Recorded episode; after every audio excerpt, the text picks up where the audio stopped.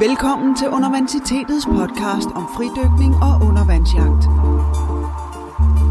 I studiet er fridykker og undervandsjæger Morten Rosenvold Villassen, forfatter til Hold Været, en bog om fridykning, og Johan Nielsen, Danmarksmester og nordisk mester i undervandsjagt og konsulent i fiskeri og akvakultur i firmaet Aquamarin. God fornøjelse. Goddag og velkommen til UB Podcast afsnit nummer 20. Det her afsnit det handler om tang og muslinger, om snegle og om alt det, man kan spise fra havet, men som ikke er fisk. Vi prøver fortsat at udgive et afsnit om måneden, og forløbig så holder vi altså kadencen her i 2017, så det er bare om at hænge på. Dagens afsnit, nummer 20 her, er sponsoreret af Du Glemmer Det Aldrig. Du Glemmer Det Aldrig er en stor samling af oplevelser, som man kan bestille direkte på deres hjemmeside, duglemmerdealdrig.dk. Og fordi vi er her på UP Podcast er blevet så gode venner med Du Glemmer Det Aldrig, så øh, har de givet os en rabatkode. Og det vil sige, at man kan få 15% på alle oplevelser, som ikke er sat ned i forvejen. Og den går altså ud til alle UV podcast lyttere, og det er hele 2017, den, den gælder. Og rabatkoden den er, den er nem at huske. Det er nemlig UV Podcast. Så hvis du er inde og bestille en eller anden surfferie til Portugal, eller wellnessophold, eller et kursus i madlavning, eller undervandsjagt, eller kitesurfing, eller whitewater kajak, eller fridykning, så kan du altså, når du tjekker ud, så indtaster du UV Podcast, og så får du 15% rabat. Og så er vi ved at skulle i gang med dagens indhold. Og ligesom de seneste afsnit her, så kommer dagens afsnit til at nærme sig en times tid. Men øh, i gang det skal vi, så jeg ringer lige til Johan.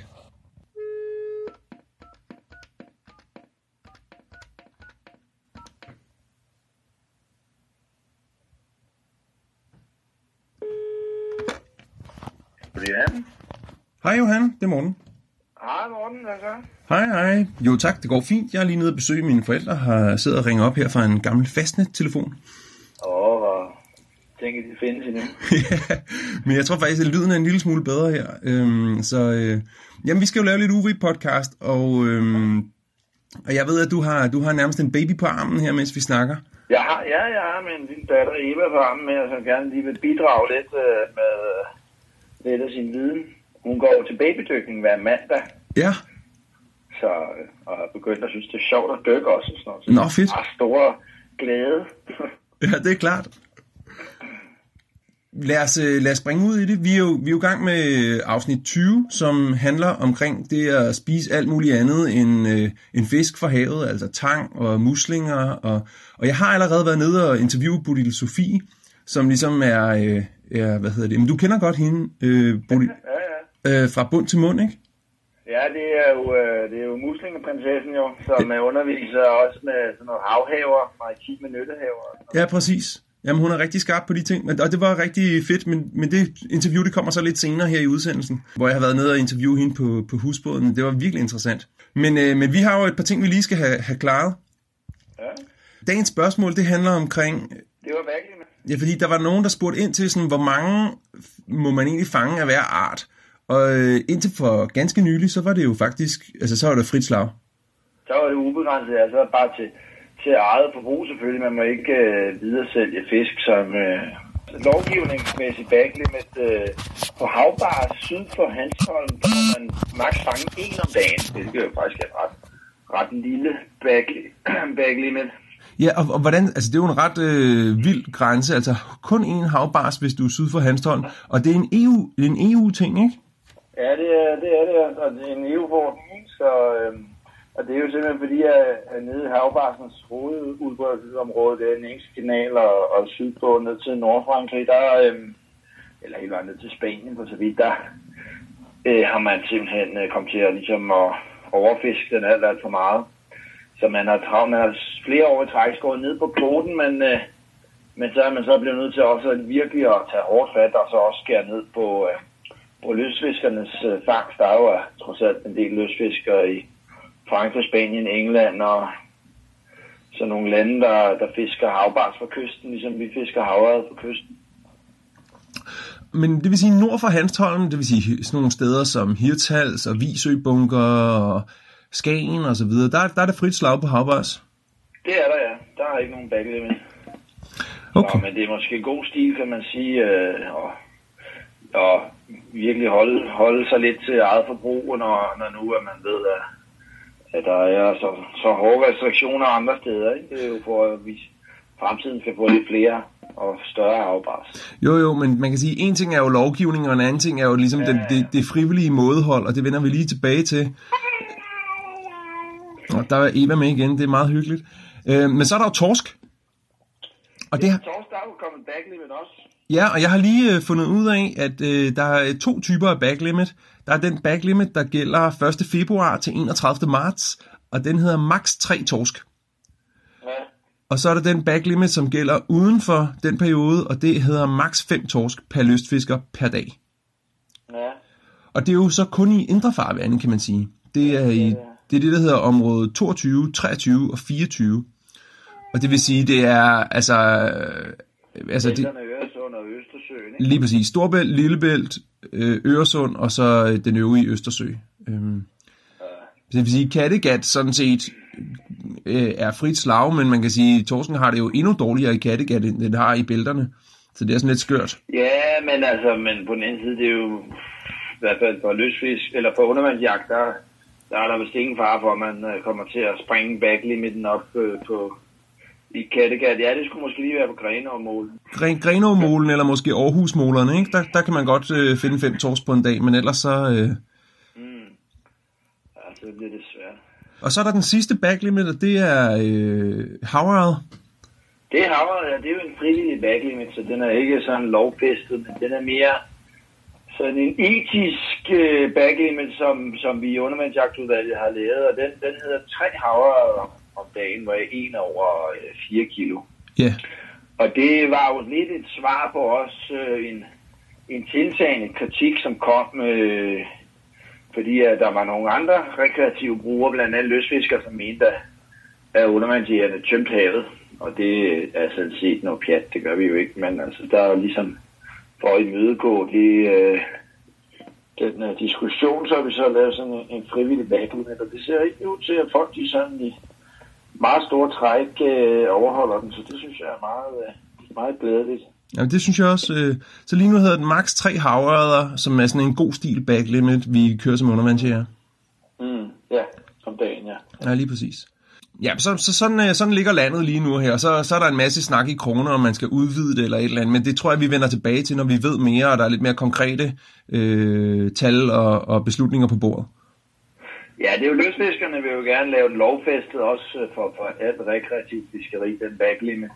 Men det, øh, jeg har undersøgt det med, med departementet, og det er, er der ikke noget, der tyder på, at det er noget, der kommer sådan lige forløb. Fordi det er ikke Esben Lundes kop te, åbenbart. Så, så der er vi, vi bliver nok ved med at have en frivillig backlinje.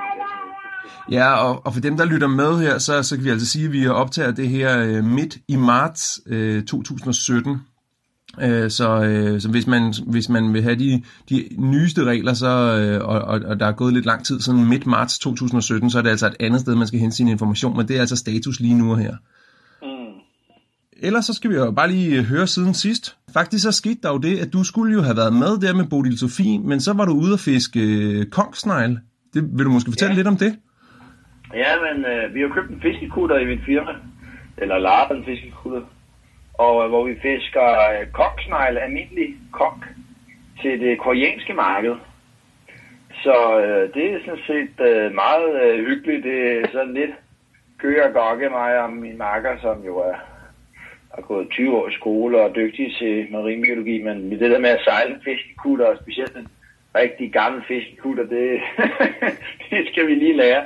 Vi var for øvrigt ved at synke sidste gang, vi var ude at sejle der, fordi øh, der var en vandpumpe og sådan noget, som åbenbart ikke lige havde fungeret godt nok, og øh, ja, så lige pludselig var der bare en masse vand nede i motorrummet, så jeg måtte ligge med, med sådan en spand på min knæ inde i motoren og suge suge olievand op i den der spand. Det var meget øh, mindeværdigt. Jeg tror, jeg kommer til at huske den dag også, når jeg er 80. Det lyder, var det dramatisk? Sådan, var I bange, eller hvordan? Jeg synes, det var rimelig dramatisk. Det var altid sådan, når man er en time på land, og så går så lige uh, dealer ned og kigger i lasten der, og så er der sejler vand rundt omkring motoren sådan halvvejs op, så, så er det ved at være lidt problematisk. Det er ikke så godt, hvis motoren begynder at suge vand ind i luftindtaget, så. Ah, nej, nej. Jeg skulle ikke så godt lide sådan en. Nå, shit, mand. Nå, Nå, det var godt, I kom i land, og så har I fået fikset det så?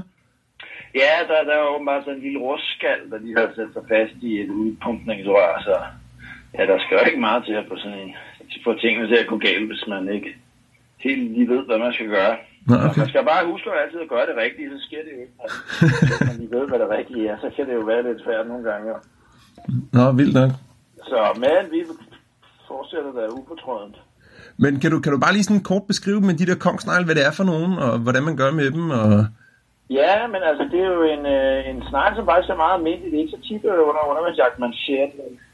Den er måske udbredt normalt fra, fra 10-15 meter og så udad på, på blød bund. Og det er et rovdyr, den lever sådan af, af andre muslinger og, og ådsler og sådan noget. Den er, den er rimelig stor faktisk, sådan måske 10 cm lang. Og, øh, og det er bare en stor delikatesse i Korea, hvor det sådan er den mest populære barsnack. Det er, det er kogte kongsnegle i soja. Altså på barerne rundt omkring, så spiser de konk. Ja, så, så får man lige sådan en lille snack, der ligesom vi får peanuts eller sådan noget til lige at hjælpe med at sælge nogle flere øl. Så stanger de lige et par, et par koksnegle hen over disken. Ja, okay. Det smager faktisk meget lækkert. Det er selvfølgelig altid lidt grænseoverskridende snegle og den der styr, men altså, den skal koges 11 minutter, og så lige vippes ud af skallen med en gaffel. Så tager man lige og skrubber kødet lidt, og så skærer man det i tynde skiver, så er det helt hvidt og lidt, lidt gummiagtigt, måske lidt hen af blæksprutte. Mm-hmm. Og så skal man bare marinere det i soja og sesam og chili og hvidløg og lave sådan en salat. Ja. Korean Wilk Salad. Det er faktisk øh, meget lækkert. Fedt, mand. Jamen, øh, ja, og jeg kan så fortælle, at siden sidst, jeg, har, jeg går og holder en masse kurser og foredrag for tiden, så, øh, så jeg farer land og rige rundt, har lige været i Aarhus i en weekend og øh, undervise øh, undervandsjagtklubben Nemo i at holde vejret og fridykkerteknikker og sådan noget, så det har været, der, er- der er knald på i det lille firma for tiden. Øhm, Ja, det er godt. og var i Næstved i forgårs og så videre. Så det, øh, der, er- der er fart over feltet, og nu begynder jeg, nu har jeg nogle fridykkerkurser, der ligger her i maj, og et undervandsjagtkursus, der ligger her i maj. Det glæder mig også rigtig meget til. Skal jeg til kulden et par gange og, og fridykke det op. Det tror jeg også bliver rigtig godt. Og så skal vi jo snart ud og have nogle torskud på ryggen, Morten. Ja, det skal vi, fordi at øh, vandet er ved at være varmt nok til det.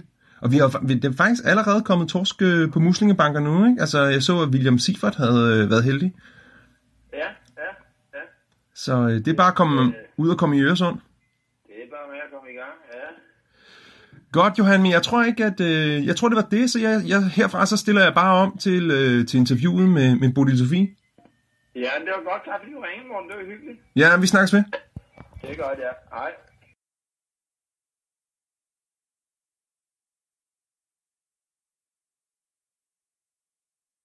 Jeg lige skænker kaffen inden. Det laver sikkert dårlige lyd. Nu går vi altså et par dage tilbage til, Man skal hvor jeg er nede på, Bodil fordi Sofie hvis- nede hvis på båden en trækker øh, ud af, så bliver den husbåd her nede i stramme. Sydhavn. Nå ja, så bliver så- jeg lige et fur. Ja, så bare lige så du er opmærksom på, at der kan ske lidt bevægelse der. Den kan godt lige vælte en kom, for eksempel.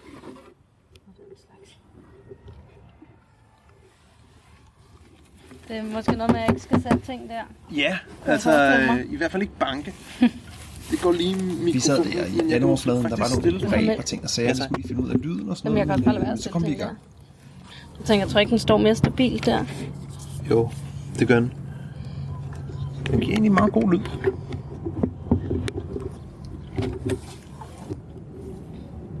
Prøv, prøv at sige noget. Okay. Øhm, velkommen til Inghave Brygge, hvor øh, de forbudte husbåde ligger. Er de forbudte? Nej, det er bare ikke officielle bådepladser, fordi det er sådan, vi bliver rykket rundt hele tiden. Det er sådan noget, ved, så kommer der en øh, flok øh, orangeklædte mænd fra by og havn og smider fortøjningerne, og så trækker de os sådan 100 meter den vej, og så 50 meter den vej. Og sådan noget. Altså uden at sige til? Ja, ja. Så, Åh, vi har, fandme, vi har sgu glemt at sige det. Altså, det er bare sådan, vi bliver bare sådan smidt lidt rundt. Nå, okay. Det er totalt sådan øh, mærkelig lille anarkist. Vi er kun også tre, der ligger tre på her. Ja, okay. Det er ikke ligesom på skibbroen, lige dernede bag fisketøjet, hvor det er en rigtig etableret husbådhavn. Men det er skide irriterende, for det betyder, at vi skal, hver gang de flytter os, så skal vi afkoble vand og afkoble kloakering, og så el, og så er røvirriterende. Den del af dealen. Jamen, øh, ja, og vi sidder jo her. Vi, vi kører bare nu, Bodil. Okay, men vi kører. Øhm, vi sidder jo her øh, på en husbåd i Sydhavn, hvor Bodil Sofie bor. Og, øh, og, og det, som vi skal snakke om, og grunden til, at øh, Bodil Sofie er med i UV-podcast, det er, fordi du ved en masse, og arbejder en masse med det der med at spise ting fra havet, som ikke er fisk. Det er nemlig rigtigt. Ja. Hvor, hvordan øh, er du kommet ind i alt det her med vand og, og, og, og, spi, og spise alt det der mad? Hvordan er jeg kommet ind i det? Jamen, øh, vi spiser jo alle sammen mad. Øhm, og det gør vi mere eller mindre bevidst. Og jeg kommer fra en opvækst, hvor vi har været meget bevidste om maden. Så det har altid fyldt en stor, stor del af mit liv. Øhm, og så øh, for en 4-5 år siden, der blev jeg introduceret til undervandsjagt af en kammerat, øhm, som, øh, som fik en idé om at lave en, øh, en undervandsfestival. Og han ville gerne have mig med, fordi jeg skulle, øh, jeg skulle bidrage med noget med den vilde mad og noget, øh, nogle køkkenaktiviteter, noget med at lave noget god mad sammen. Øhm, og der tænkte jeg, hvis jeg skal være en del af den festival, så skal jeg ikke kun være over vand, så skal jeg også ned under vand. Og så blev jeg bare draget af, af undervandsverdenen og af dykkerlivet og af alle de råvarer, der var at finde under overfladen og langs med kysterne. Så det vil sige, det var den bund til mund festival, der ligger på Ærø? Den har ligget på Ærø de første tre år. Vi startede i 2013, mener jeg. Og øh, sidste år var vi på Djursland. Hmm. Okay.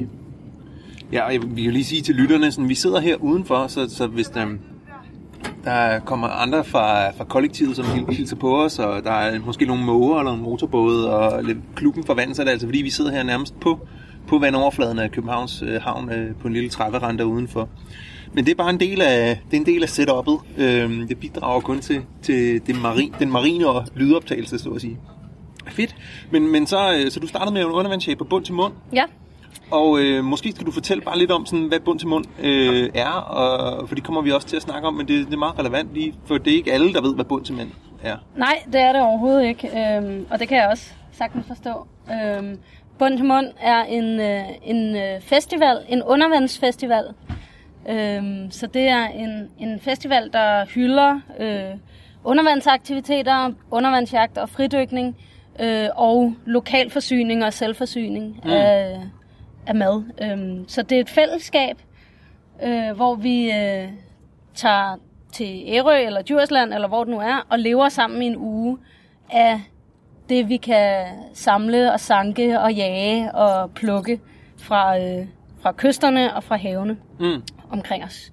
Så det er, ja, det er et fællesskab, som, øh, som sætter pris på havet, og som også har lyst til ligesom at, at slutte cirklen og lave noget god mad ud af det, og, og, og lære om de råvarer, der er i havet. Og hvordan er det på nuværende tidspunkt, så det, der er en 30-40 pladser, og de bliver udsolgt på ingen tid, og det er ligesom blevet en ret stor succes, kan jeg forstå. Det har været en rigtig stor succes, men øh, som det er lige nu, så har vi faktisk skruet lidt ned for ambitionerne. De første par år, så var det med helt fastlagt program, og det var med øh, workshops og eksperter, der kom og fortalte, og det var helt vildt fedt. Vi brugte tre år på ligesom at, at danne et helt netværk og lære en hel masse selv og, og skabe det her. Og så gjorde vi faktisk det sidste år, at vi sagde, nu slap vi tøjlerne og, øh, og lå være med at planlægge noget, og så var vi bare alle dem, øh, som havde lyst og var interesseret i at leve på den her måde i en uge. Vi mødtes bare mm. og slog vores telte op på Mm. Djursland og, øh, og fangede, hvad vi kunne, og bidrog til aftensmaden med det, vi nu øh, skød den dag, og levede sammen på den måde. Mm. Bare lige to, det er, du snakker rigeligt højt. Okay. Så, så der er ingen, ingen grund til at... Okay. Den, den fanger rigeligt, rigeligt. Måske endda, måske, måske må du godt. Det er bare en lille smule. Jeg snakker lidt lavere. det er okay. Men det er jo ikke til at vide, hvor meget der forsvinder i vinden. Jeg kan ikke høre det. Nej, nej. Nå. Øhm, nå, men fedt. Og, og hvis vi nu tager, tager fat på, fordi at mange, mange af dem, der lytter til, til UV-podcast, de, øhm, og måske kan jeg sige, at grunden til, at det var egentlig meningen, at vi havde Johan med, men han er faktisk ude at fange kongsnegl ude i Kattegat med en fiskerbåd op for Hundested. Ja, Så han er, heldige asen. Ja, jeg tror, han har en flot dag i dag. Det er virkelig en flot dag. I hvert fald her i København. Men, øh, men nej, så han er ude at fiske på en fiskerkutter, hvor de øh, fanger kong. Men det må han hellere selv fortælle om. Men det, som vi skal snakke om i dag, det er jo, øh, når man er ude af undervandsjæl eller ude af fridyk, og så øh, og man gerne vil have noget med hjem, og det ikke er fisk. Hvis man er ude af undervandsjæl, og det bare ikke lykkes at fange nogen fisk, hvordan kan man så alligevel ligesom tage noget med hjem og, og spise og så videre. Og, og det er som, ja, altså jeg har sådan nogle forestillinger om, at, at du spiser alt muligt, som, som du graver op fra, fra, fra havet, øh, og som ingen af os kunne forestille os, man kunne lave lækker mad ud af. Men, men det er det, jeg håber, at vi kan blive klogere på.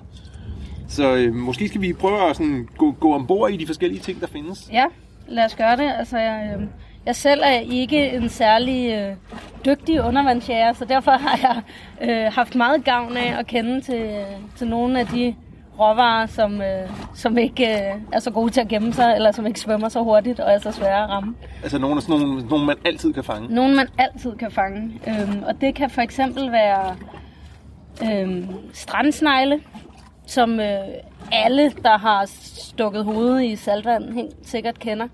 De, øh, de findes overalt langs de danske kyster, de findes i, i tidevandszonerne, så faktisk kan man også øh, samle dem helt uden at være i våddragt.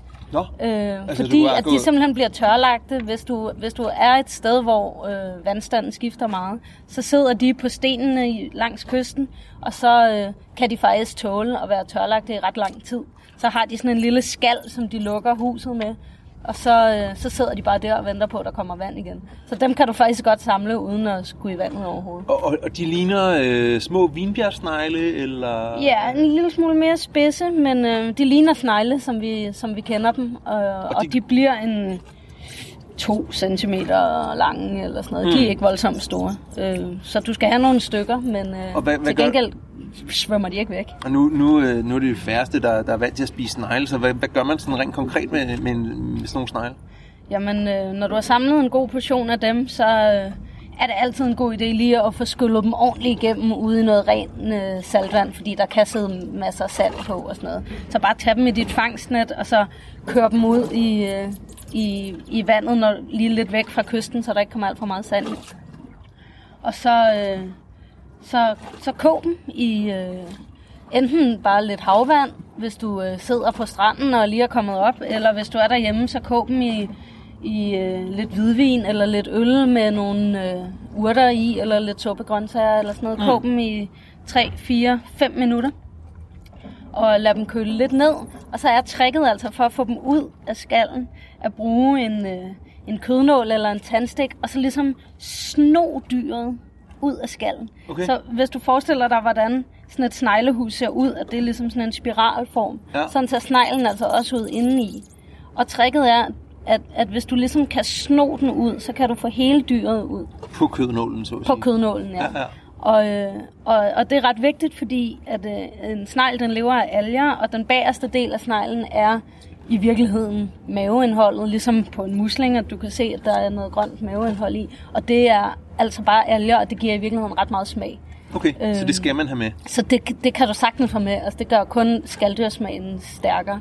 Og så, og, man sige, når du så har fået den ud på kødnålen, så, så spiser du dem bare? Så kan du enten kan du bare spise dem sådan lune fra, fra, øh, direkte fra kogevæsken. Du kan også øh, stege dem meget, meget kort øh, tid i smør, og så øh, hælde en masse friske urter i, og spise det på ristet brød. Eller du kan lave en, en skaldyrsalat, hvor du blander den med noget mayonnaise og nogle øh, krydderurter, eller noget purler, eller karse, mm. eller et eller andet.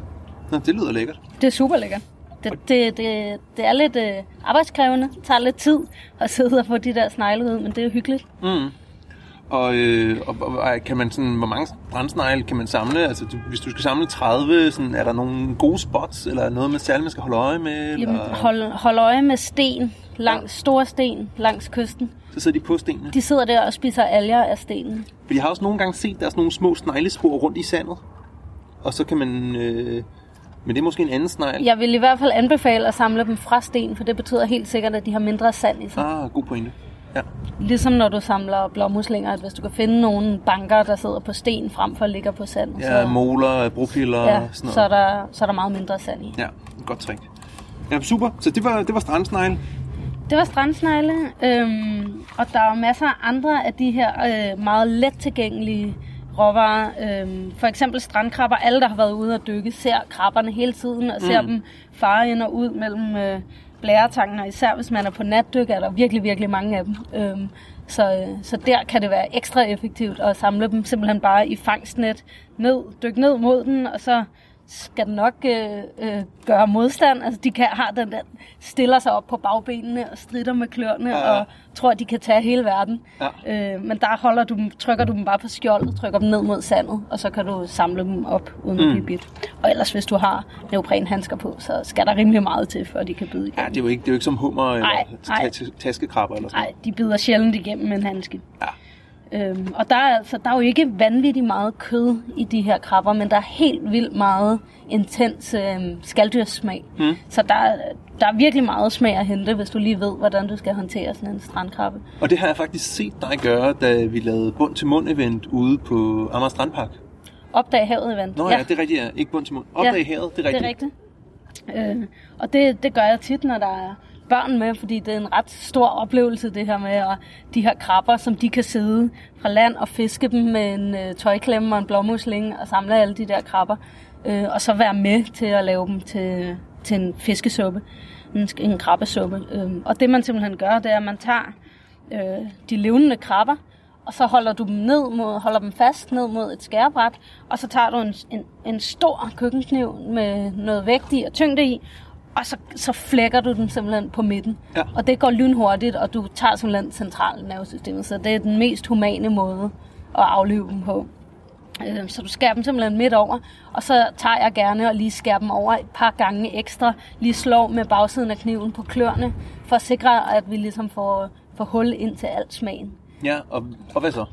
Så har du, når du har en helt skål fyldt med, med, Ja, hvad er snak? med knuste krabber, så steger du dem hårdt i en gryde, og så, øh, så kan du ellers tilpasse din, øh, din suppe til hvilken genre, om du vil lave en, en asiatisk thai-inspireret skaldyrsuppe, eller hvis du vil lave en mere dansk en, så kan du lave koge den med noget øl eller æblecider og noget, nogle suppeurter. Du kan også lave den franske version og lave en bouillabaisse.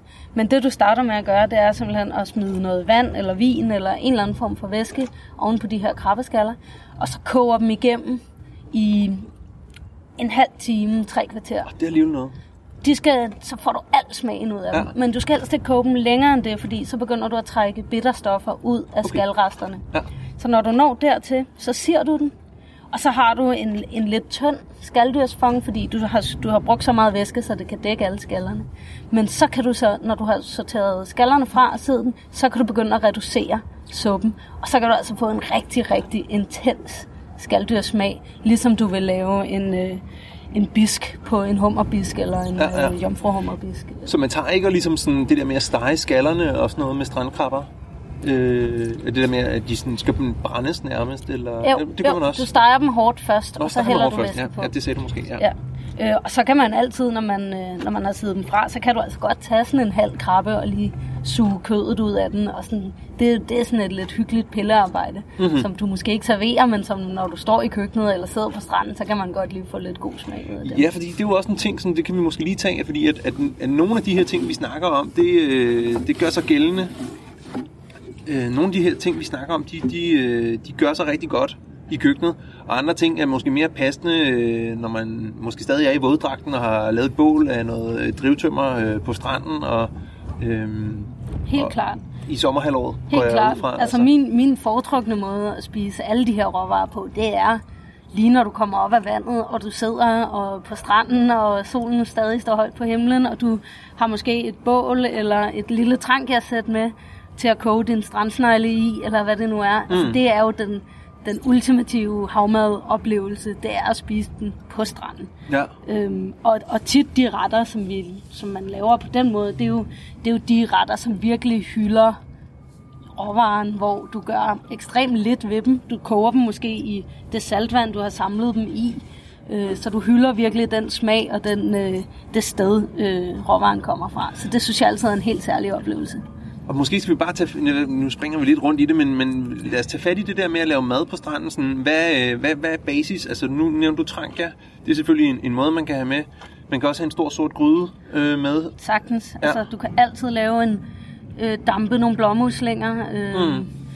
Er der, jeg tænker på, er der nogle råvarer, som du ofte tager med, når du ved, du skal lave mad på stranden? Altså om du altid har smør, eller du Hvidvin. altid... Hvidvin. Altid hvidvin. hvidvin og smør, så klarer du den.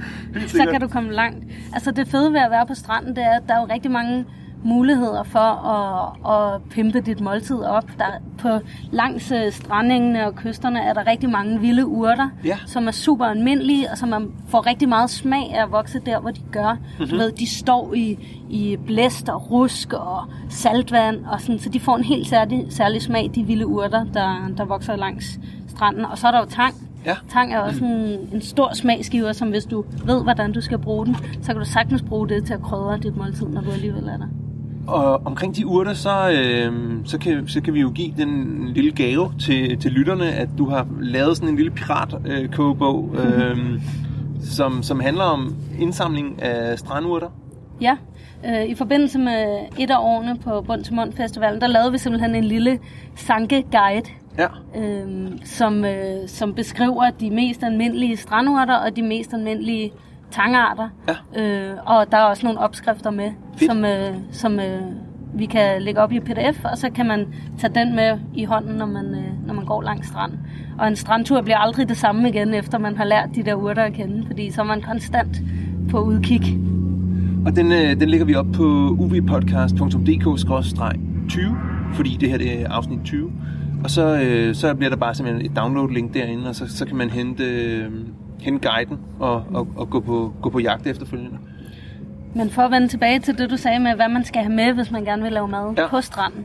Så man kan jo altid have trankersæt. Man kan, som du sagde, have en stor gryde med og lave det over bål. Vi har også nogle gange haft de der små øh, transportable grill med sådan en oh, lille ja. mini-weber eller sådan noget, hvis man kommer i bil.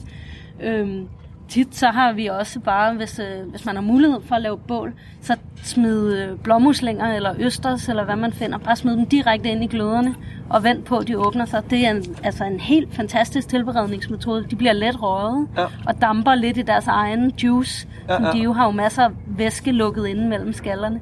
Så får de en, en blåmusling for 2-3 minutter, en østers får måske 5-6 minutter, og så åbner de nok til, at du bare lige kan skille dem ad med Altså skal du have en, en, en pølsetang eller et eller andet til at lige snuppe dem ud? Eller Ja, ellers skal du bare have, have hår Hurtigt. ud på fingrene. hurtige fingre? ja. Okay. Nå, jamen Det fedt. er, en, det er en, en super nem og enkel øh, måde at tilberede dem på, hvor Ja. du får den fulde oplevelse. Ah, fedt. Det, øh, Så kan du også spise dine øster, selvom du har glemt dine østers. ja. Og nu kommer lige en motorbåd her. Øh, nå, men... Øh, hvad hedder det? Lad os, lad os prøve at gå videre til det der med, med tang her. Jeg ved ikke, om, øh, om vi egentlig kan optage. Jeg tror lige, vi venter til den her sejler forbi. Ja. Det er sådan en kæmpe... øh, De er ved at grave ud til noget... Til nogle øer hernede, de skal bygge nede i Københavns Havn. Hold da kæft.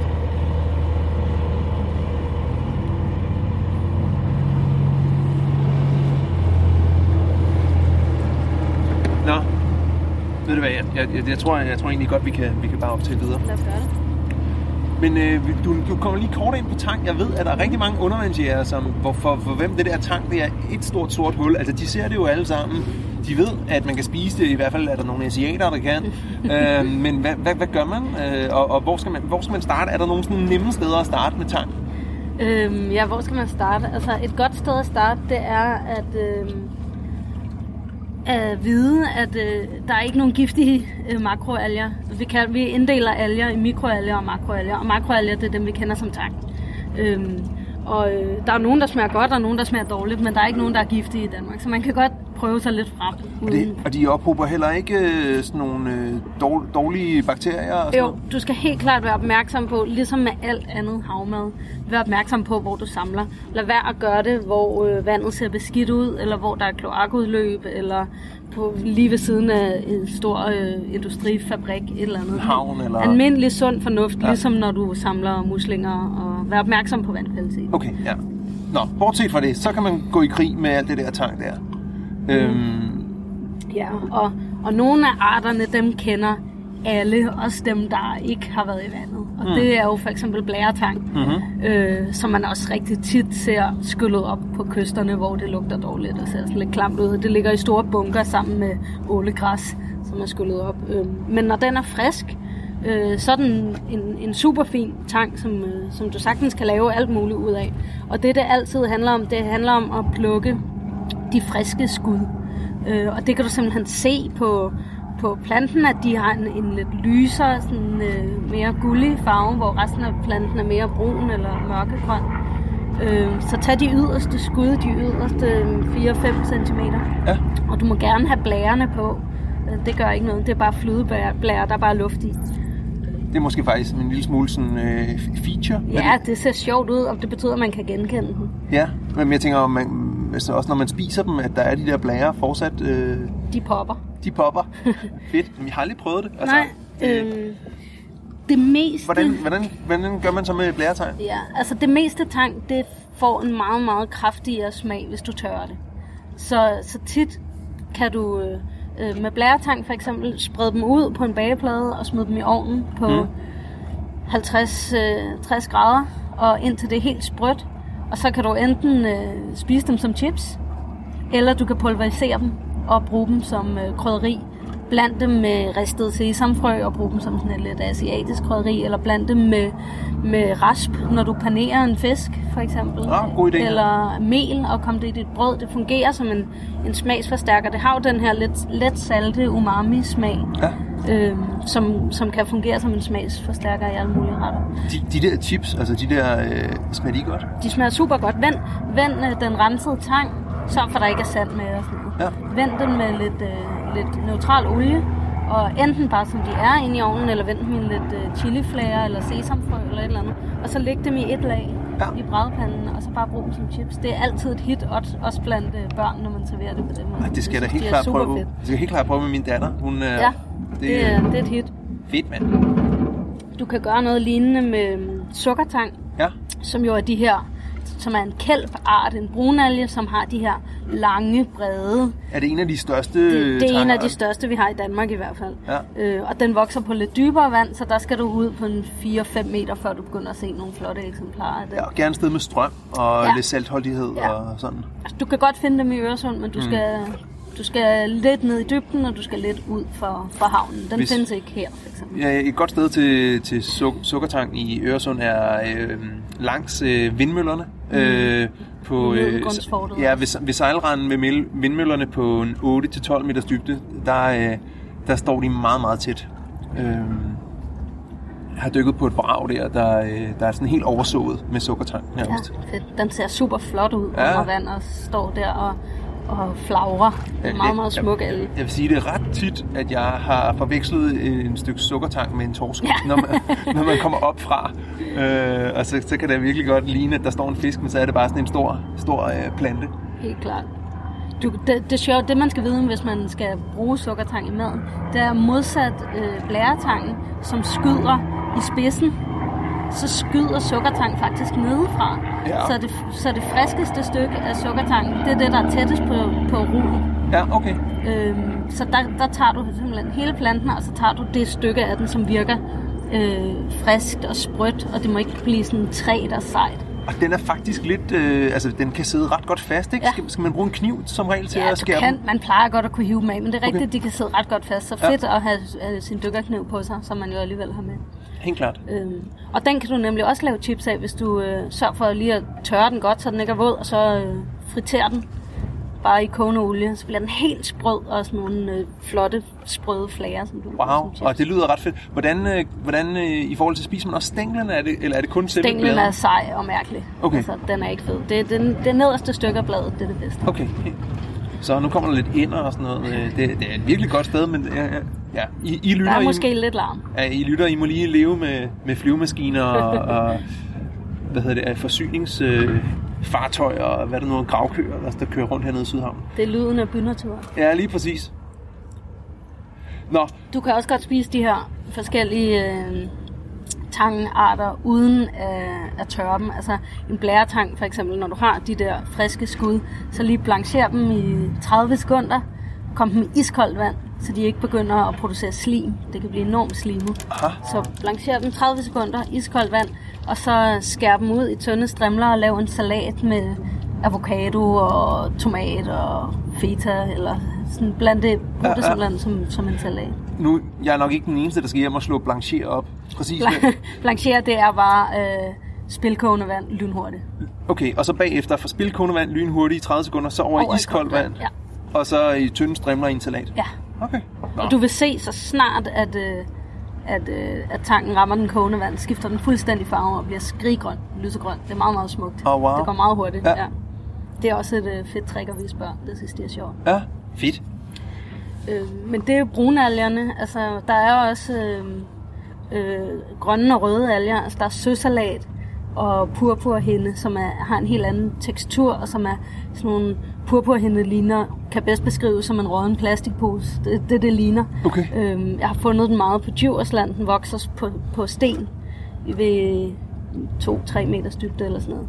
Og den smager helt fantastisk, hvis du for eksempel lige har, har skudt en, øh, en sletvar eller et eller andet, så skær en filet af, og så pak den ind i øh, purpurhinde. Det, det er simpelthen ligesom ja, film eller sådan noget. Du kan simpelthen pakke, wrappe et stykke fisk ind i den, og så lige grille den to minutter på hver side, så bliver den helt sprød, den der indpakning, og smager super godt. Det lyder øh, virkelig, øh, virkelig hæftigt. Det er fedt at gøre, når du lige ja. kommer op, og du har en fisk i den ene hånd, og du har et fangstnet med lidt tang i den anden hånd. Ja, ja, ja. Så tilbered den med det samme. Fordi, at, at, fordi jeg tænker også sådan fra, fra rejser og sådan noget, så kender man jo godt til det der med at bruge et bananblad til at pakke mm. mad ind, eller sådan fra Asien, at man ligesom sådan kan, kan lave det der nat- naturlige service, eller mm. naturlige, men Det betyder, at du sørger for, altså, at du damper din fisk inde i den her pakke, du holder alle safterne inde, og så samtidig så, når den her tang får varme, så intensiverer smagen, og du får også den her sprøde indpakning, som er super lækker at bide i. ja. Så det er en ret fed, super nem servering at lave. Ja, ja. Bare lige give fisken lidt salt inden. Det, øh, det er godt. Jeg håber, I tager noter derude. Jeg skal helt sikkert have prøvet nogle af de her ting. Fedt, mand.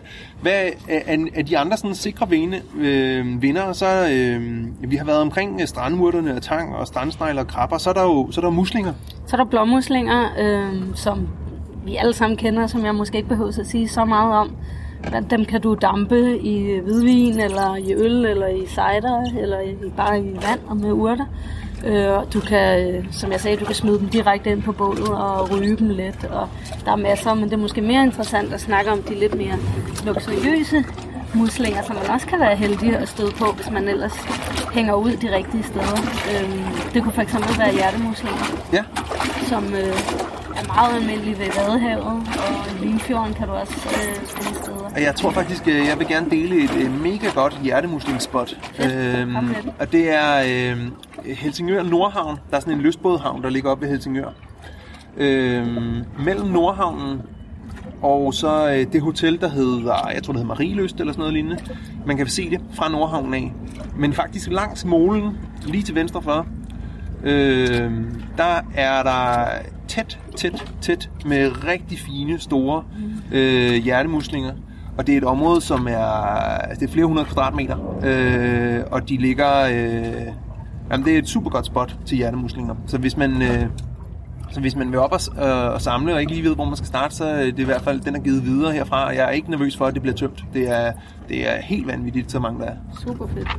Øhm, og så når man, hvis man nu tager fat i hjertemuslinger, nu nævnte du jo det Vadehavet, og, og, og vi har det her spot på Sjælland, der er sikkert også andre steder, men øh, der er rigtig meget, de bor jo nede i sandet, mm. der er rigtig meget sand i hjertemuslinger, og jeg har prøvet at lave dem, og ja, min oplevelse var, at det, det var en sandet oplevelse. Ja, altså det bedste du kan gøre, det er at smide dem ned i dit fangstnet, og så hæng dit fangstnet under en badebro eller et eller andet et døgns tid.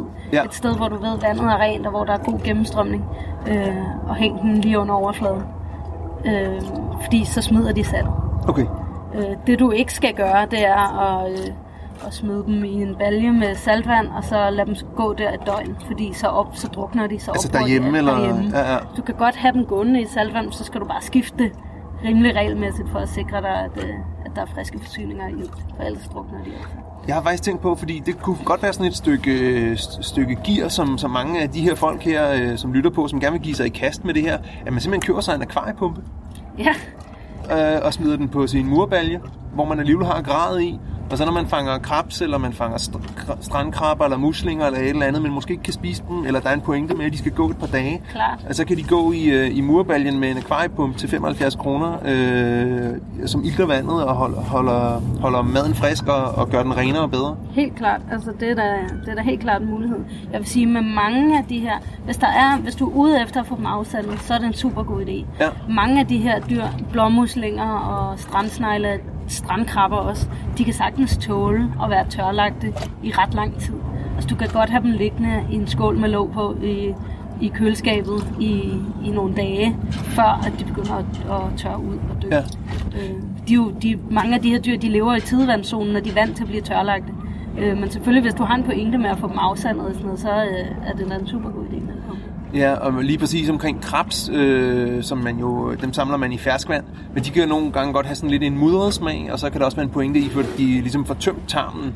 Øh, og derfor har jeg, når jeg har samlet krabs, så har jeg haft haft den gående i en 24 timer eller 48 timer, øh, inden, inden at jeg spiste dem. Og der, der ville jeg da helt klart spare mig noget, øh, spare mig noget bøvl, hvis jeg havde Ja. haft en akvariepump, men det kommer jeg Klart. først til at tænke på nu. Ja, men det er da en super god idé. Så kan man lave sit eget lille øh, habitat der.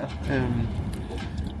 Okay, men det var... Øh, Det var hjertemuslinger. Det var Hvis hjertemuslinger. du samler dem øhm, i tidevandsområder, for eksempel ved Vadehavet, de ligger jo under sandet. ja, Øhm, og, og som barn kan jeg huske, at vi altid samlede dem ved simpelthen bare at gå med tærne i sandet og grave dem sådan lidt ned, når der var lavvande. Så bare gå og grave tærne ned i, øh, i sandet og, øh, og sådan kunne mærke de der muslinger med, med tærne og så få dem op på den måde. ja. Øh, men ellers en, en rive eller en øh, skovl, hvor man lige kan vende sandet. Man kan faktisk se på sandet, om de ligger der, fordi der er de der to små åndehuller. Præcis. Øh, så det er nemt nok at se, hvor man ligesom skal tage fat. Ja, fordi det var også noget andet, vi snakkede om, at det kunne være noget af det sådan lidt særlige gear, man har med ud, hvis man skal samle øh, hjertemuslinger. Det er simpelthen en lille plastikrive eller en lille Ja. ja. håndrive, som man kan enten dykke rundt med, eller gå rundt med øh, i knæ, knæhøj øh, vandstand og, og, og finde dem. Det er ikke nødvendigt, men det er da, hvis du gerne vil være lidt effektiv, og det er det, du tager afsted for, så er det en super god måde at gøre det på. Altså vi gjorde, da vi samlede hjertemuslinger sidst op ved Helsingør, så øhm, jeg tror vi per neddykning, så kommer man måske op med en 5-7-8 hjertemuslinger øh, af varierende størrelse. Mm. Øhm, og øh, jeg kunne da forestille mig, at hvis man går går meget tæt på stranden, og, og der er lige så mange derinde, det ved jeg faktisk ikke, om der er helt inde på en halv meters dybde, eller en 1 meters dybde. Men så er det da helt klart mere effektivt at have en rive med, så man ligesom kan få dem op, ikke? Helt klart. Øh, men du kan, du kan rent faktisk godt plukke dem med hånden, altså. Okay, men så er der jo så også den, øh, en anden mere eksotisk mus, musling, som hedder knivmusling. Og det, jeg ved, der er nogen, der har spurgt om den, fordi den er sådan lidt særlig på en eller anden måde, og så kan den forsvinde. Øh, Knivmuslingen er jo super eksklusiv, altså, og, og det er sjældent, at jeg har været steder, hvor, hvor jeg har væltet mig i knivmuslinger. Ja. Øh, og det bliver rigtig fedt den dag, det sker. men, øh, men de er der, og faktisk i, i, i ret store mængder. Den amerikanske knivmusling er jo øh, faktisk på Danmarks Naturfredningsforenings liste over invasive arter. Okay. Øh, fordi den er ikke naturligt hjemmehørende i Danmark. Den er kommet med ballastvand. og sådan noget. Øh, men øh, den er stor, og øh, man siger jo med de der invasive arter, if you can't beat them, eat them. ja, ja. Øh, så, øh, så hvis man ved, hvor man skal lede, så kan man godt finde dem. Og det er igen øh, i tidevandszonerne, du har bedst chance for. Og hvis du kan være der, lige når vandet begynder at trække sig tilbage, så kan du faktisk være heldig ligesom at se dem stå vandret i sandet. Lodret. Øh, lodret selvfølgelig, Ja, ja, lodret i sandet, øh, med halvdelen af kroppen over, over sandet. Øh, det ser ret vildt ud, og så kan du se, hvordan når vandet begynder at forsvinde, de trækker sig ned i et hul i sandet. Ja, fordi der sker jo også nogle gange det, når man snorkler og finder en knivmusling, og så når man rækker ud efter den, så forsvinder den ligesom mellem fingrene på en, fordi ja. Den trækker sig ned i Den har simpelthen den har nogle øjenpletter, som er, er lysfølsomme, og det gør, at hvis, der, hvis en skygge bevæger sig hen over dem, så trækker de sig ned, og så, så, så beskytter de sig selv, så ved de, der er far på færre. Og ret langt ned, for det er ikke bare sådan, at du lige kan få fat i den igen. Nej, altså jeg, jeg mener, jeg har læst, at de er op til, nogle gange op til en halv hel meter under sandet. Og så er de altså svære at få fat på. Ja, ja. Øhm, så, øh, så, men, øh, men jeg har haft mest held med at samle dem der, lige når vandet begynder at trække sig tilbage, så de ikke har, har gravet sig så langt ned. Øh, og så er det altså noget med enten at være hurtig og tage dem, mens de, øh, tage dem fra siden, mens de stadig er, er over sandet. Øh, ellers så er det noget med at have en lille skovl med. Har du et godt spot, eller et par gode spots til knivmuslinger? Det har jeg ikke rigtigt. Altså, jeg, har, jeg kender ikke nogen banker, hvor der som sådan er rigtig mange, men jeg har fundet dem flere steder langs med Vadehavet og også i Limfjorden op, op omkring øh, Odsundbroen. Okay. Jeg har selv øh, stødt på dem øh, på nordkysten, Ja, ude på en 4-5 meters dybde. Øhm, ved det hedder Helle Humlebæk? Nej. Åh, det bliver pinligt der. Nå, men det ligger mellem øh, Helsingør og, og Hornbæk. Mm. Øh, på den strækning, der ligger der, uden på en 4-5 meters dybde, også et sted, hvor man nogle gange kan s- støde på isinger, øh, sådan i ret stort tal, men der var også øh, sådan, i, det er der, jeg har set flest knivmuslinger i hvert fald. Øh, men det var netop den der med, den, de første par knivmuslinger, jeg skulle have fat i, det, de forsvandt simpelthen. Mm. Øh, okay, men øh, og hvordan tilbereder du en knivmusling? Øhm, det kan du gøre på rigtig mange måder, ligesom med, med alle de andre muslinger, så handler det om øh, ikke at give dem for lang tid.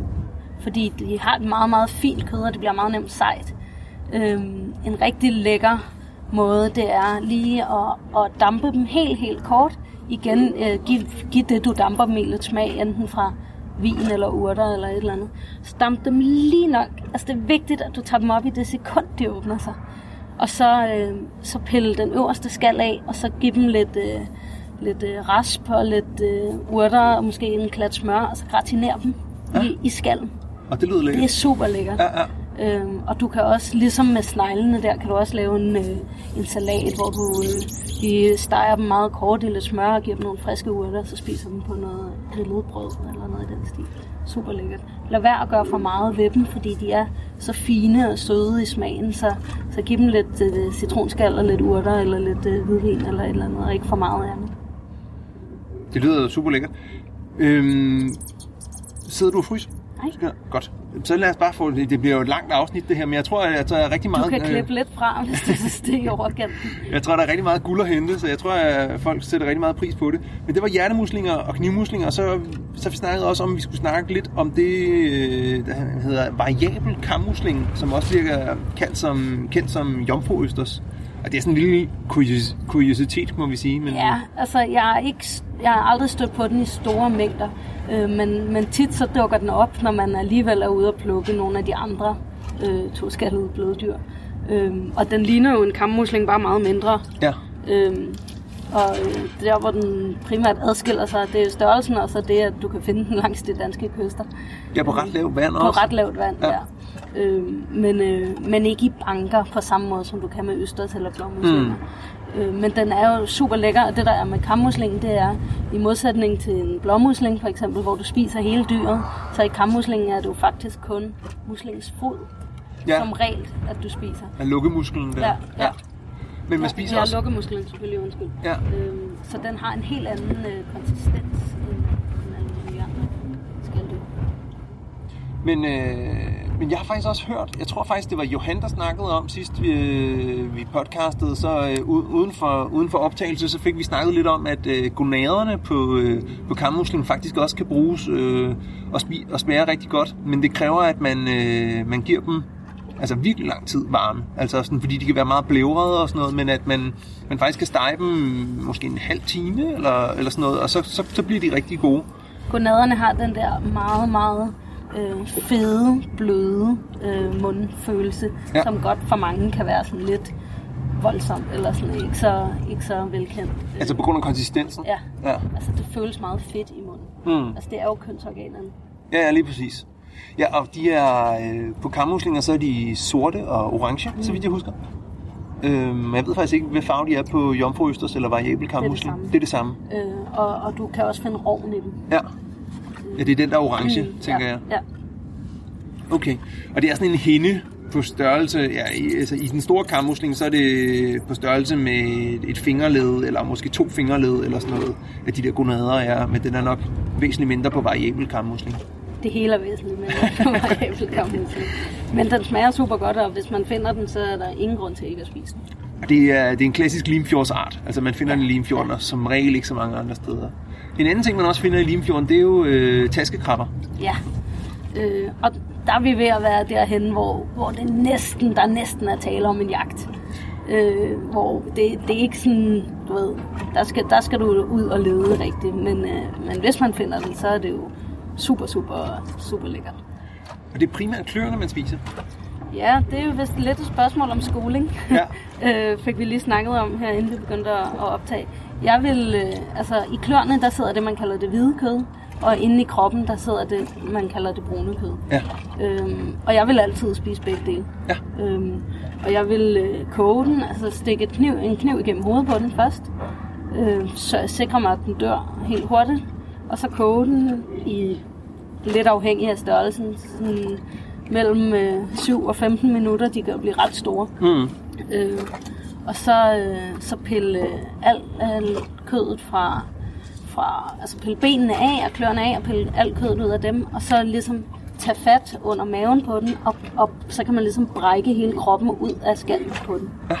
Og, og stort set det eneste, jeg ikke vil spise derfra, det er gælderne og maveindholdet. Ja. Men der sidder en hel masse meget, meget smagfuldt kød, som du så sammen med, med, med det hvide kød kan, kan røre med nogle... Måske kan du, du kan lave en sådan lidt asiatisk krabbesalat med noget chili og noget koriander og noget Mm. limesaft og måske lidt fiskesauce, og så kan du jo servere det i rygskjoldet, Ja, ja. øh, hvis det skal være sådan lidt 80'er fancy. Og, det, vi kan jo bare lige nævne, jeg, jeg kan lige lave øh, lidt, lidt mere research på det, men det jeg, det jeg havde hørt, det var, at den ophobede nogle, øh, nogle tungmetaller øh, i, o, altså i det kød, som sidder under skjoldet. Men øh, hvis, jeg, hvis jeg lige kan finde en kilde på det, så kan vi også kunne finde det øh, inde på ubpodcast.dk-20. Så laver jeg lige et link til det, så... Øh, men, øh, men det er jo helt klart en risiko, fordi det er jo en ådselshed, og ligesom det samme, den samme risiko vil du finde i, i blåmuslinger og også i strandkrabber. Altså der er altid, hvis der er tungmetaller, så er de i de der dyr, ligesom Mm. de er i fiskene. Mm. Øhm, så he, helt klart skal man, det er en risiko, når du spiser ting fra havet, desværre. Ja. Og så har vi snakket om, at vi skulle også komme ind på nogle lidt mere freaky, øh, eksotiske, langt ude. Ej, jeg ved ikke, om man skal sige langt ude. Måske bare øh, forud for deres tid. Øh, Ja, jeg ser det lidt som fremtidsscenarier, u, altså uudforsket øh, øh, materiale for mit vedkommende i hvert fald. Ja. Altså nu er det jo, vi snakker jo meget om det her med øh, fremtidens fødevarer, og vi skal til at spise insekter, og vi skal til at finde alle de her nye proteinkilder og fødevarer, som, øh, som, kan, som vi kan spise uden at og, og for eksempel at, at overfiske en bestand, og sådan, som, som kan være bæredygtige. Og så kunne man jo godt lege lidt med tanken om, for eksempel at at øh, man begynder at spise sandorme, eller Ja. vi ved, at nogle steder i Asien spiser de jo glædeligt øh, vandmænd. ja. Og der, der fortalte du om sådan en ret øh, fræk servering med vandmænd. Altså, ja, altså jeg har ikke selv fået den, men jeg har bare jeg kender en, der har fået den. Så det var en, en vandmands øh, carpaccio, altså simpelthen rå øh, skiver, tynde skiver af vandmand med en eller anden øh, lille dressing eller marinade på. Det, det lyder simpelthen så... Øh, Det lyder fuldstændig crazy, og jeg kan ikke forestille mig, at der er meget næring i den, så den har måske ikke så stort potentiale som, som øh, reel proteinkilde, men, men, øh, men hvis den kunne være en, en sjov ny delikatesse fra havet, så er det jo bare afprøve den, så det skal jeg da helt klart. Ja, det, det lyder også som, som... Altså, det lyder som om, hvis det er noget, man serverer for nogle gæster, det er ikke noget, de glemmer lige forløbig. Det tror jeg ikke. nej. Så øh, hermed, værsgo Noma, den er gratis. I, Ja. kan, bare, I kan bare leve med den. Øh, Man kunne også forestille sig, nu har vi snakket meget om Limfjorden, hvor der jo sidder øh, søpungen på alt, hvad du hiver op af vandet. Det er op de her underlige sådan blævre dyr, øh, som sprøjter vand ud, hvis du trykker på dem. Dem kunne man også godt forestille sig, at der måske var et, et fødevarepotentiale i. Jeg har aldrig hørt om nogen, der spist søstjerner, men dem er der også masser af. Jeg ved ikke, om det er, fordi det er ren brusk, øh, men der er i hvert fald potentiale for at, at gå lidt på opdagelse i nogle af de der Altså, jeg, jeg kan huske et klip, hvor Peter fra, øh, fra Opdag i havet, som jo, øh, som vi begge to kender, øh, Peter Skødt, han, øh, jeg kan ikke huske sammenhæng, men det var et eller andet live-fjernsyn, hvor han, hvor han temmelig pludselig tog en bid af en søstjerne. Øhm, og for dem, der kender, ja, ja, for dem, der kender Peter, så kan det ikke overraske nogen. øhm, men, jeg, men jeg kan faktisk ikke huske, om man, øh, man øhm, konkluderede noget på det, eller det, det, bare, det bare var godt fjernsyn. Det var i hvert fald ret godt fjernsyn. Hans, øh, hans, hans medvært blev, blev gjort temmelig store øjne. Det var ret morsomt at se. Men, øh, men, men de er jo sådan ret kødfulde alligevel, søstjerner. Ja, så, øh, så hvorfor ikke? Ja, så den, må, lad os kaste den ud til lytteren.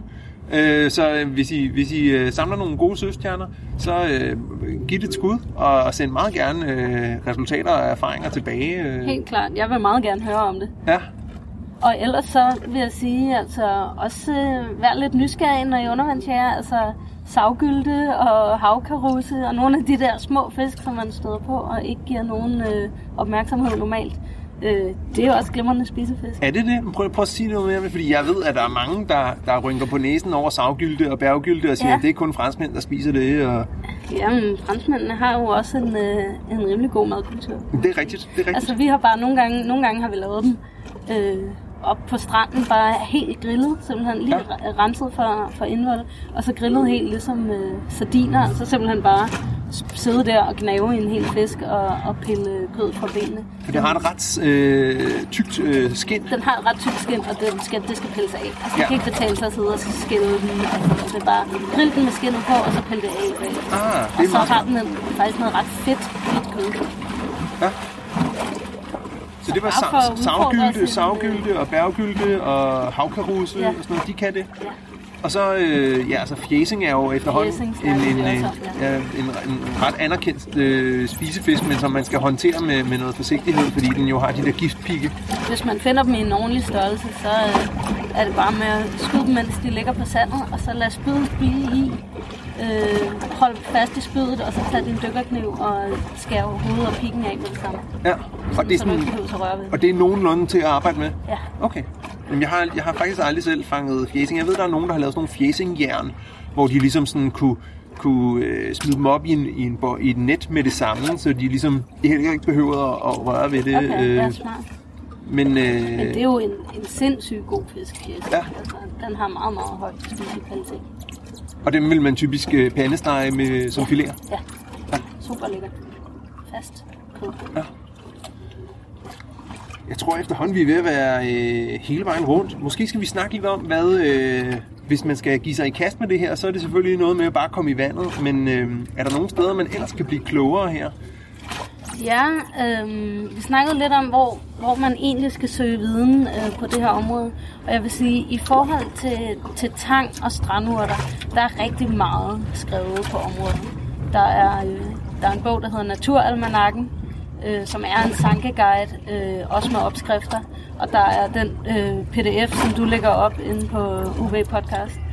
Øh, så har Fjord og Bælt Centeret udgivet sådan en havkogebog. Ja, den kan jeg helt klart anbefale. Den er, den er super fed med nogle simple opskrifter, som også er meget øh, bålegnede. Altså det er meget opskrifter, der er baseret på, at du laver dem med det samme. Og den, og den, ligger også, øh, den ligger også som en pdf, så den linker jeg også til. Den kan man bare hente inden for ubpodcast.dk-20. Og så var det, jeg tænkte på, øh, når jeg så er det den der bog, der hedder, hvad hedder den, Tang, Grøntsager fra havet. Der er en Øh, hel del. Øh, Ole G. Mauritsen har skrevet Ja. flere bøger. jeg vil sige, de er, ret, de er ret nørdede. Opskrifterne der i er helt klart for viderekommende. Altså Ja. det, er, det er ikke bålmad. Det Nej, er nej. helt over i, i sådan, den høje gastronomiske.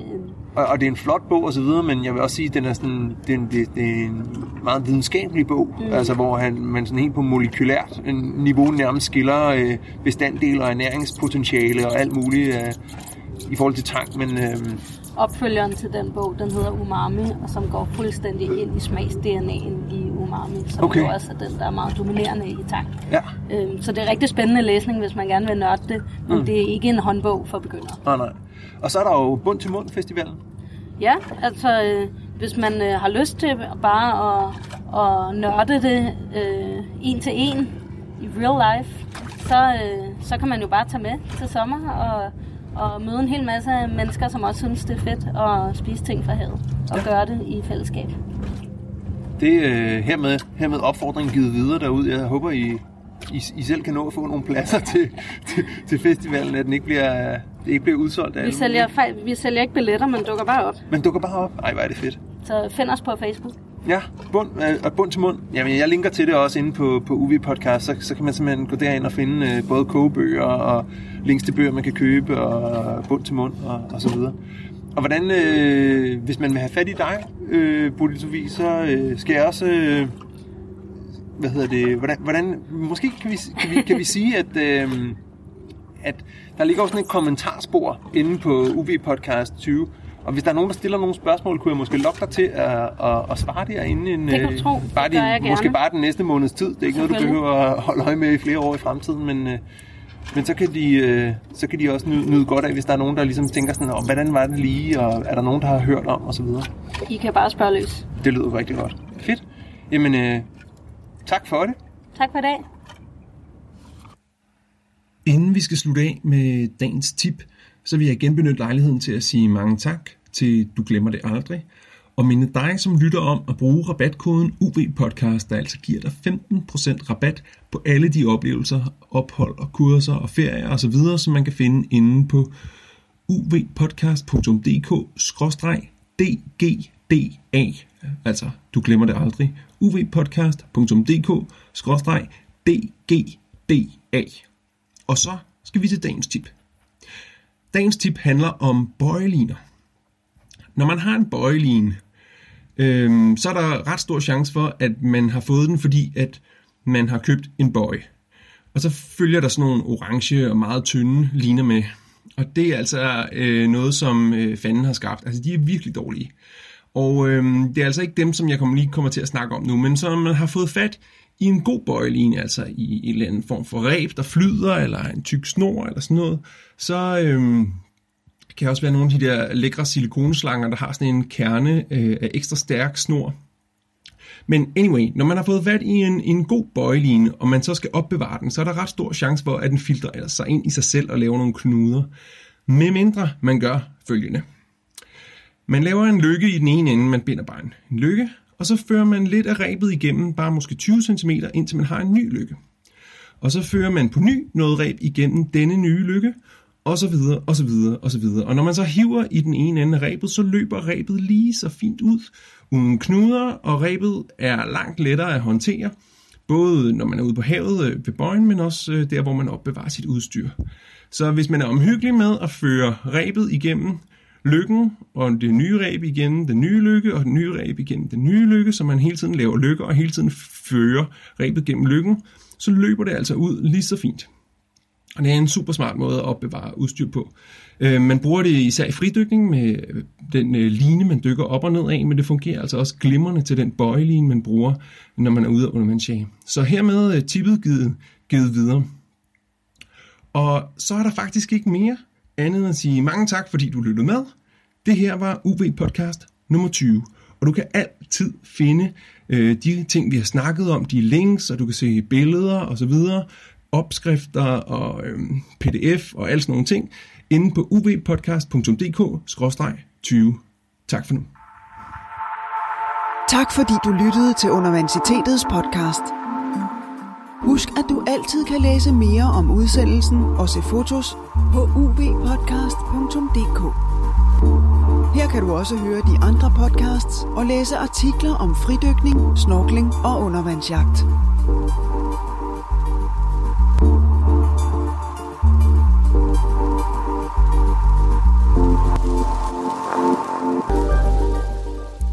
Ja, hej, det er Morten her igen. Øh, tak fordi du lytter til UV Podcast. Det er vi mega glade for. Og nu kan du øh, sende udsendelsen til alle dine venner, og det vil være rigtig fedt. Og hvis du er en af dem, som øh, vil være supporter, så kan du gå ind på uvpodcast.10.dk, og så kan du øh, sætte op til, at øh, du betaler 2, 10, 5 kroner, et eller andet 20 kroner måske endda, øh, per afsnit, hver gang vi, eneste gang vi udkommer. Det vil vi sætte rigtig meget pris på. Og hvis du er en af dem, som, øh, som heller vil gøre sådan nogle ting via MobilePay, så er du også meget velkommen til det. Så kan du sende os et high five via 27 21 90 43. Det er altså MobilePay 27 21 90 43. Og når du gør det, så får du en sms tilbage fra mig, og så siger jeg tak, og så, siger, og så får du en invitation til den supportgruppe, som vi har liggende inde på Facebook, hvor vi snakker UB-podcast, og man får lidt mere behind the scenes, og man får ekstra informationer, og nogle gange så spørger vi også ud med hjælp blandt medlemmerne, og der er en, der er en hel flok derinde, som, øh, hvor vi sidder også og hygger os med at snakke UB-podcast. Så hvis du vil være en af inderkredsen der, så, øh, så giv os et high five øh, det ene eller det andet sted, enten uvpodcast.10.dk eller MobilePay 27 21 90 43. Det var bare det. Tak. Hej.